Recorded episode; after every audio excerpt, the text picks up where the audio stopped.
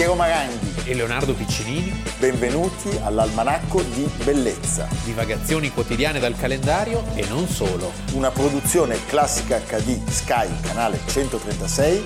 In collaborazione con Intesa San Paolo.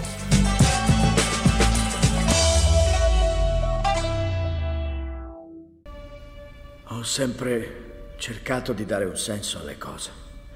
Ci deve essere un motivo per cui io sono come sono. Come può vedere, signora Presidentessa, io non sono più immortale. Ha preso accordi per morire? In un certo senso è così. Sto invecchiando e il mio corpo si sta deteriorando.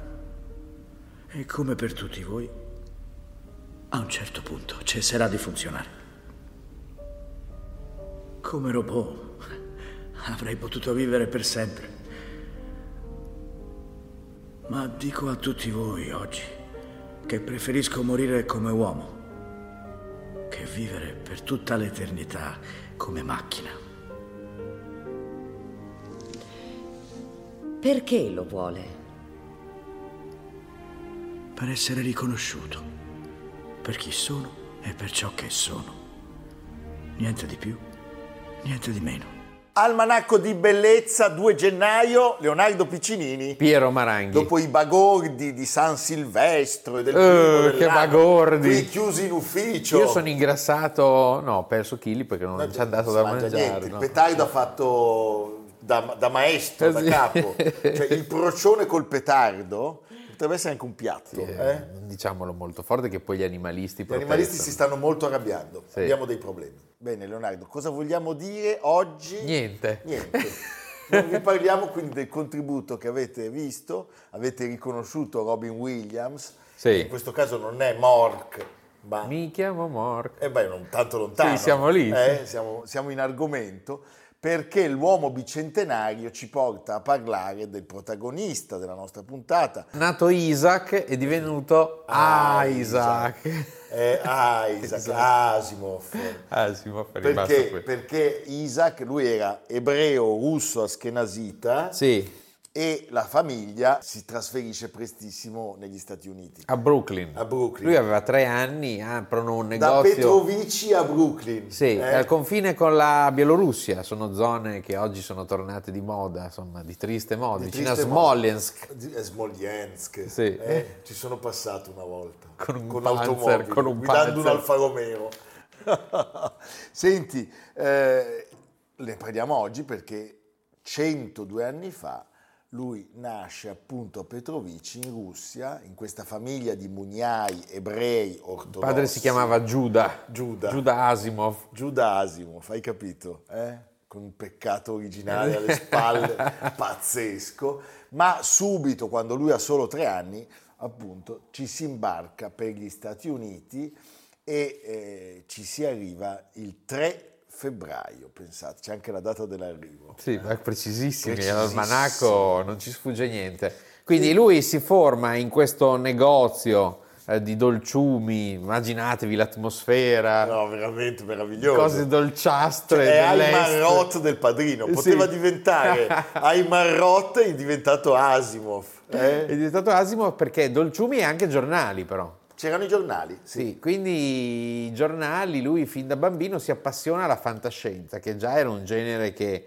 eh, muoveva i suoi passi e che poi lui porterà, diciamo, alle vette. Dobbiamo a lui il fatto che la fantascienza non sia considerata più letteratura di serie B. È con Asimov che, si, che, che la fantascienza, la sci-fi, la sci-fi e beh, effettivamente lui si appassiona a quel mondo, sa scrivere molto bene, molto diretto, è chiaro, soprattutto rende possibile la comprensione di questi fenomeni che a noi due tuttora rimangono del tutto sconosciuti. Io non so niente. So niente. Su... No, poi diciamo che la sua cifra è unire un sapere tecnico, perché poi avrà una carriera, eh, no? certo. andrà a insegnare biochimica, con una grande capacità di divulgazione. Grandissima Quindi queste due cose unite creano il successo dell'uomo e la sua produzione così prolifica perché arriverà a produrre più di so, 300-400 opere. Sì, la sua, la sua, grandezza è quella proprio di, di, di rendere colloquiale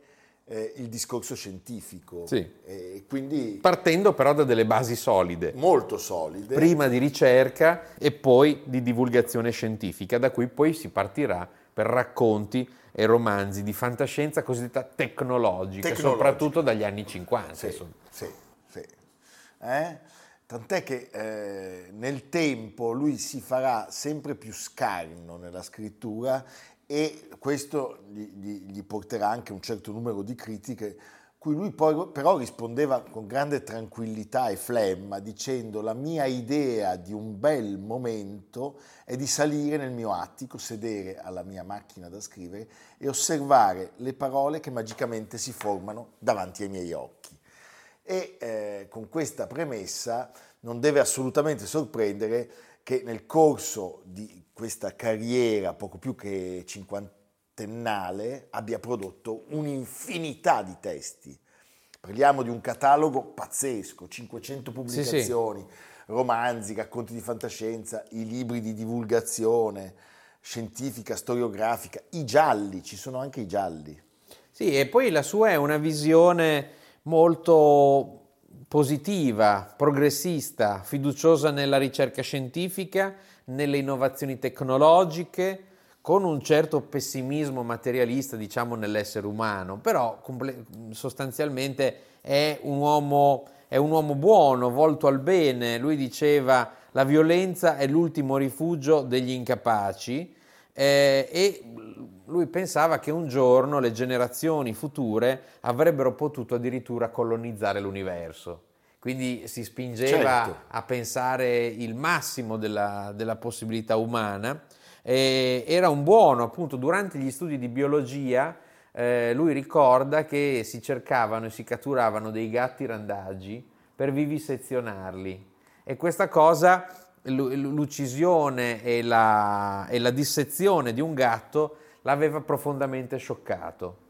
Eh, coltiverà per tutta la vita una paura, una propria fobia, l'aicmofobia. L'aicmofobia è la paura del lago, deriva dal greco aikme, punta, fobia, fobia, paura.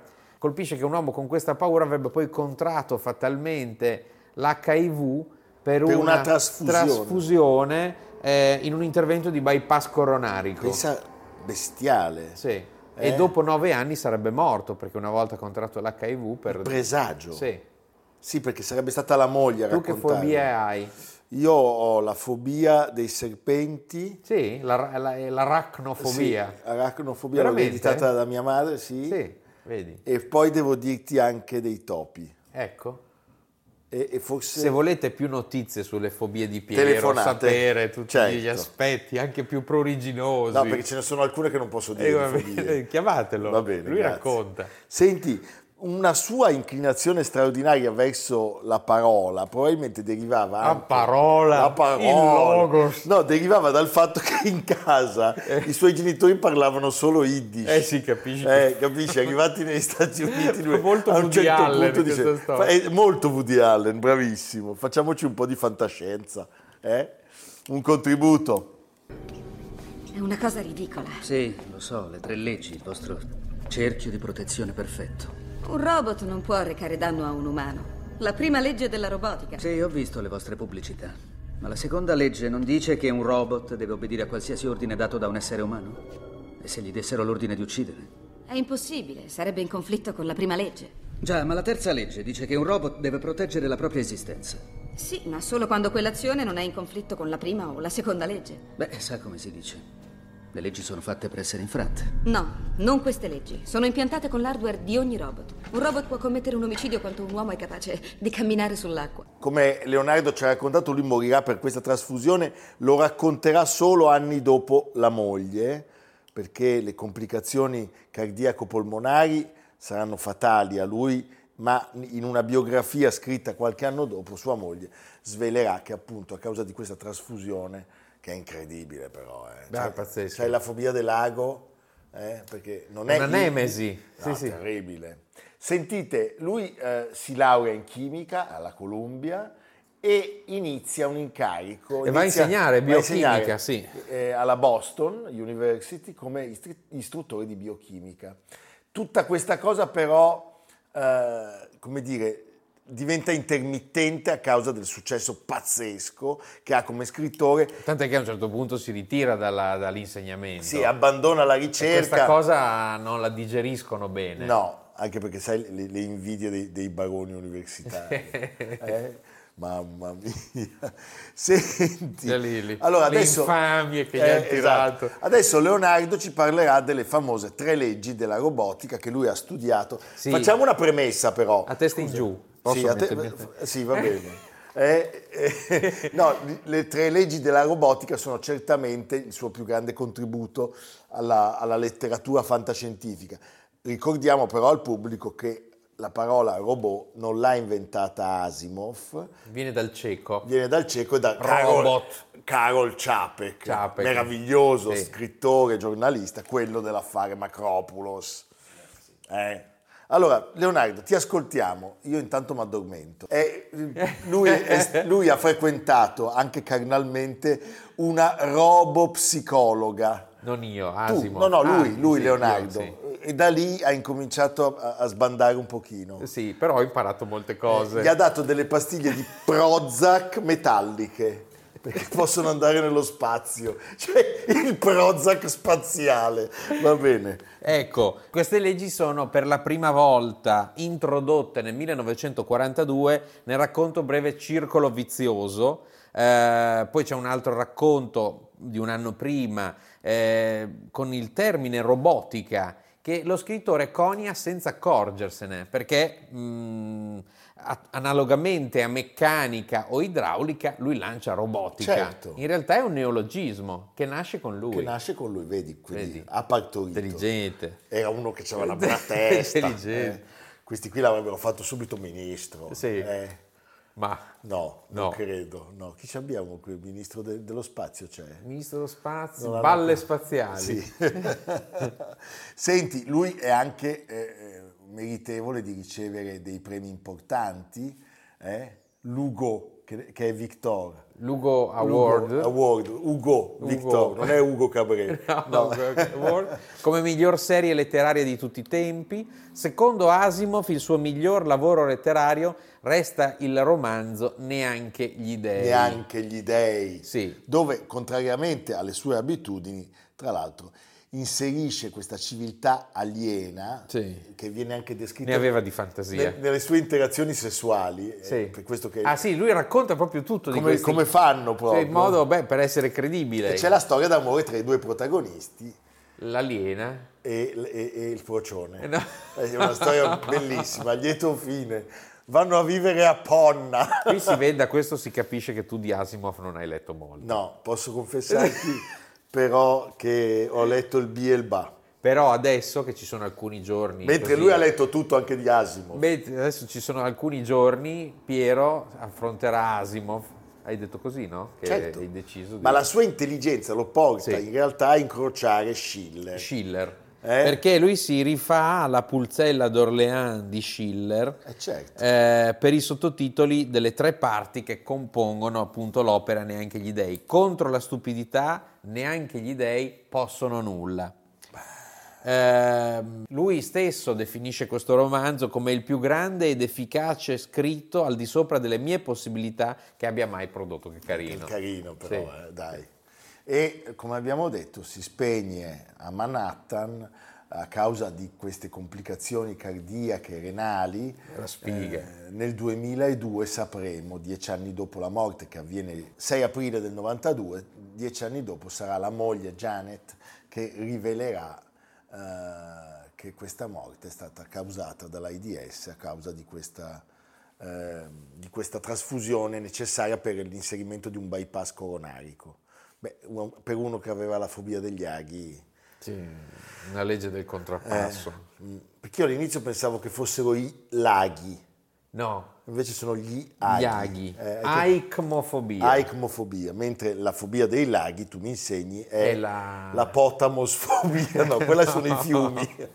Va bene, Non non, lo sappiamo, Forse però non sia- esiste. non esistono. I laghi in Grecia non c'erano, ecco. No, è vero. No, eh. Va bene, ci vediamo tra poco, un ultimo contributo.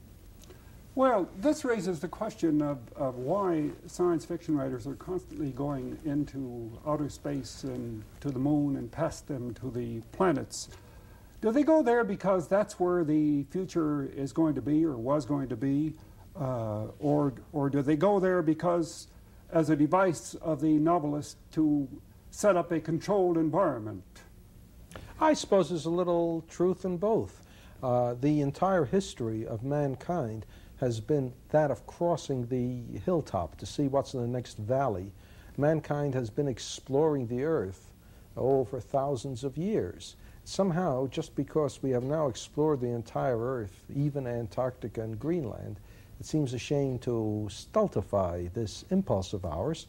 And the next thing to explore is the moon and the planets. That's one thing. It's sort of an analogy from the past, an extrapolation forward.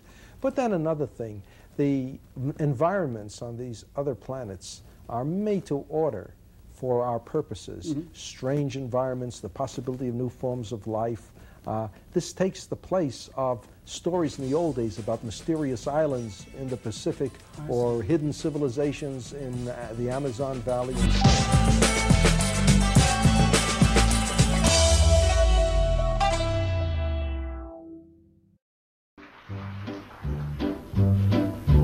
Mamma ti ricordi quando ero piccoletto che mi ci voleva la scaletta quando a letto? Come son cresciuto mamma mia devi vedere Figurati che faccio il corazziere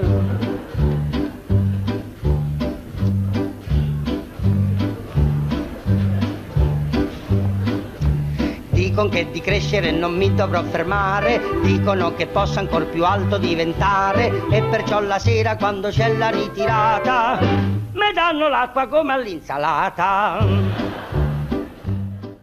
Io direi che se abbiamo parlato di Isaac Asimov, beh, Cosa c'è di più lontano? o di più vicino perché è un uomo venuto dallo spazio, Renato Sì, Rasche. Renato Rasche, Il piccoletto nazionale. Beh, una- un personaggio che ha avuto una notorietà, che ha generato una simpatia enorme. Poi che ha affrontato tanti diversi ambiti. E perché sapeva fare tutto. Sapeva fare tutto, sì. Eh beh, era una scuola così, era la scuola della strada, eh. È è stato un, un eclettico padrone del- dello spettacolo italiano del Novecento. Oggi ne parliamo perché lui è mancato il 2 gennaio del 1991 a Roma, era nato a Torino nel 1912, ma per caso, Per caso. perché i genitori erano dei professionisti che giravano, il padre era cantante d'opera, anzi d'operetta. D'operetta, e la madre era ballerina classica. Era ballerina classica. Beh, devo dirvi, cioè- Ranucci si chiamava, Ranucci. il padre Renato Ranucci, erano romani da sette generazioni. sette generazioni. Tant'è che lui crescerà nel quartiere di Borgo. Di Borgo, certo. Quello che oggi non esiste più, quello che è stato poi sventrato da Stato- Piacentini, da Mussolini, Sì, con, la, con la via della conciliazione, no? davanti a San Pietro. Davanti a San e Pietro. sarà legato infatti anche a San Pietro. E il fatto che sia nato a Torino, però, in qualche modo, lui è chiaramente un, un- un, eh, un roma- un romanaccio, però c'è qualcosa che non so perché in certe sue, eh, in certe sue performance me lo, me lo- me lo- me lo fa accomunare a Macari. E beh, ha lo stesso più o meno, Eh? no? Lo stesso physique du rôle. Sì. Lui stesso diceva: Non conta dove nasci, ma dove cresci. dove cresci. È verissimo. È stato un interprete straordinario di tutto, cioè della rivista, dal cinema, l'operetta, la televisione, le canzonette al teatro di prosa e pensate, era tra gli altri stimatissimo da un gigante come Giorgio Strehler e anche Da un Edoardo- altro grande come Edoardo De De Filippo, sì. eh. Abbiamo detto 27 aprile 1912 sotto il segno del toro a Torino per caso, perché, perché a Torino? Perché i suoi genitori in quel momento stavano facendo uno spettacolo proprio nella capitale piemontese e invece a Roma si spegne oggi e eh, lui è stato un protagonista da subito, soprattutto è molto interessante eh, analizzare il suo percorso, perché lui canta da soprano bambino voci bianche della Cappella Sistina. nelle voci bianche della Cappella Sistina. Poi, Eh, la chiesa del quartiere. beh, certo. Poi viene arruolato nella, nella Fortitudo, cioè la filodrammatica. Che non è la squadra di basket. No, che era diretta dal padre. Sì. Eh? Poi suona la batteria, balla il tip tap con il nickname di Sonny Boy. Sonny Boy, Sì. che aveva tratto da un film americano, il cantante jazz. Jazz Singer. Certo. Che è il primo eh, film Ne sonoro. abbiamo parlato, certo. ti ricordi, proprio col- nella puntata dedicata all'avvento del sonoro e poi impara a suonare anche lo strumento di Marilyn. Sì, l'ukulele. eh? Che tu sai suonare l'ukulele. No, io l'ukulele non ancora. Mi, sono occupato lungamente... Come si suona del- l'ukulele? Lo sa Amerigo, perché Sì. lui suona la tiorba e l'ukulele. E l'ukulele. mentre il procione i bonghi. Senti, allora, eh, era perfetto per le grandi dive del periodo e con loro si occupa di rivista e avanspettacolo. Con loro lavorava, giocava, gigioneggiava, era un eh, protagonista assoluto. Poi cerca un nome d'arte e, e c'è questo Rachel che all'inizio eh, è scritto con il CH, però tutti lo pronunciano all'italiana, Rachel, Rachel, come Rachel Welch. ma poi c'era soprattutto Donna Rachele Mussolini. E poi c'era Donna Rachele. Quindi togliamo non si- non la si H. scherza. E quindi eh, lo scrive lui direttamente Ra SC. SC, Rachel. Il personaggio che lo renderà più famoso è eh, quel- quell'uomo dal fisico minuto, Beh, come era lui d'altra parte. distratto, Sì.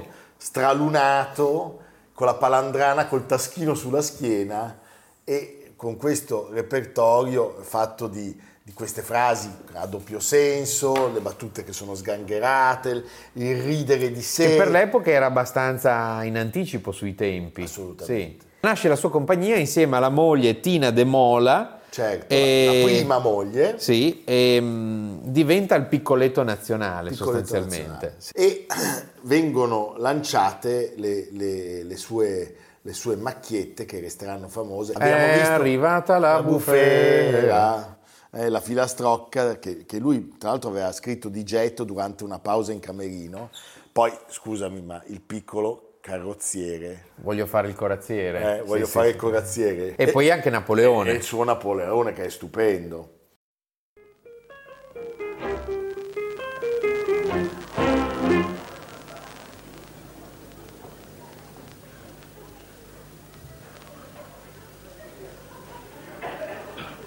È un po' sciallato.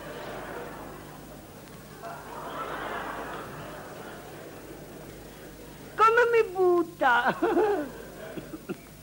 Una canzone drammatica dal titolo. Signora, hanno portato un pacco per lei. Che lo ritira?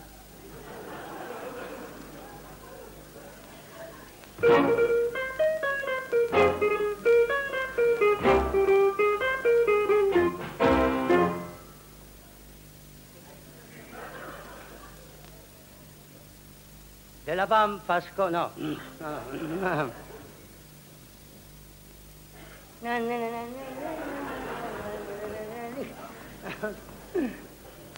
Quando scende in cella sera ed infuria la bufera, più non canta, capinera, è finita primavera vi saluta e se ne va. Sì, ma sa quelle primavere educate, no? Poi sono- ci sono sketch e, e canzoni che sono dei veri capolavori del genere, spesso in compagnia di attori di grandi come Marisa Ma Merlini la sua, la, la sua partner e stupenda. gli autori Garinei e, e Giovannini, sì. eh, immancabili. E pensate, nel 1952, proprio per lui, Garinei e Giovannini scrivono Atanasio Cavallo è Vanesio. stato un successo pazzesco, eh, che poi avrà un seguito. Sì, Alvaro piuttosto Corsaro. Alvaro piuttosto eh, Corsaro sono due grandissimi, grandissimi successi. E lui era capace di continuare a rinnovare la sua vena eh, artistica e umoristica, aveva un suo stile molto riconoscibile, molto chiaro, diverso da quello di altri mattatori del suo tempo. E eh, un altro titolo con cui viene stra-applaudito è Tobia, la candida spia. Siamo sempre affidati a Garinei e Giovannini. eh. Negli anni 40 inizia la sua collaborazione con il cinema, eh, che poi proseguirà negli anni 50 con film più o meno interessanti e importanti. Alcune sono le, le, versioni cinematografiche delle sue riviste più famose, appunto Atanasio Cavallo Vanesio e sempre Alvaro, e poi ci sono dei film comici di minore importanza. C'è una interpretazione particolarmente significativa nel 1952 il cappotto, il cappotto perché il cappotto di Lato Ade è forse la sua interpretazione sì, più bella. La regia di Lato Ade il cappotto racconto di Gogol di ovviamente. Gogol, e, e, lui devo dire che è, è... sceneggiatura a più mani tra cui Zavattini. Zavattini lui è molto convincente. Ambientato nella Pavia anni 30 è uno tra l'altro dei migliori film di Latuada e lui oscilla tra il patetico e il grottesco e viene, è... però, viene premiato. Sì e, e, quindi si afferma anche come attore, attore serio. Perché riceve il nastro d'argento, certo. pensate.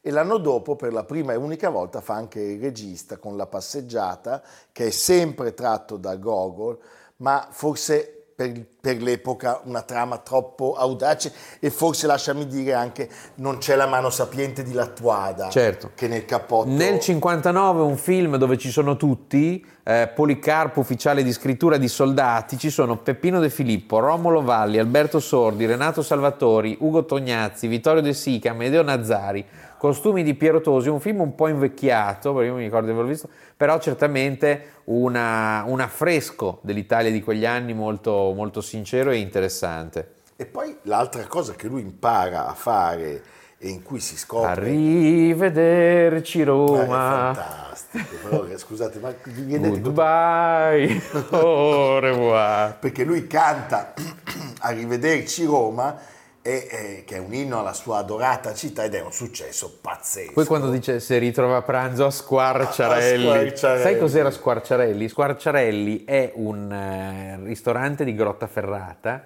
il proprietario paga dei soldi per far inserire, per far inserire il suo nome nella, nella canzone. Nella canzone. Eh, ma stupendo. Scritta con Garinei e appunto e Giovannini e, e, e, interpretata da, tra gli altri da Mario Lanza sì. con Marisa Allasio. È, un, è, una canzone che fa il giro del mondo. Giro del mondo. E poi viene contattato da Dean Martin e da Tino Rossi. Tino Rossi, sì. E con Tino Rossi c'è un sodalizio che si crea e porta Rachel a comporre le musiche di scena dell'operetta Naples au baiser de feu. Dove fa, dove fa il maestro concertatore lui. Sì. Ma pensa che, che beh, probabilmente è memoria del, del, lavoro anche fatto con suo padre, ma è pazzesco. Poi nel 1960 vince, vince Sanremo, vince il Festival di in coppia con l'urlatore Tony, Tony Dallara. Dallara. Tu sei romantica.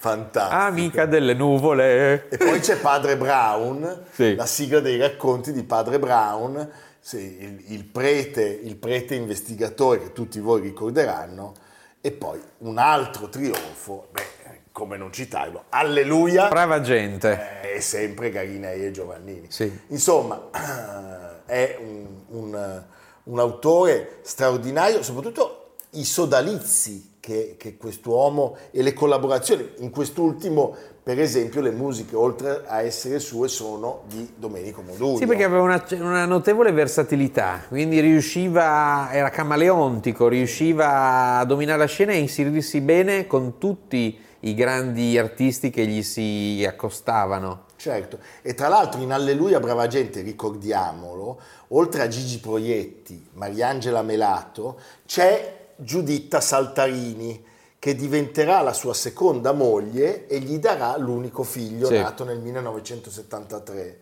per finire... Lui in coppia con Walter Chiari, ah, con cui già aveva interpretato la commedia di Neil Simon, La, la strana, strana coppia, coppia, quella che al cinema è stata interpretata da Walter, Walter Matthau, Matthau e certo. Jack Lemmon. E eh, qui in finale di partita di Samuel Beckett. Cioè, chapeau. Ma, quindi quando parliamo di Renato Raschel non abbiamo snobismi, stiamo parlando di una, una, un, un, artista straordinario. Muore un anno prima di Asimo. Sì, 1991, il 2 gennaio, oggi, e noi siamo contenti di ricordarlo e di farvelo vedere ancora una volta.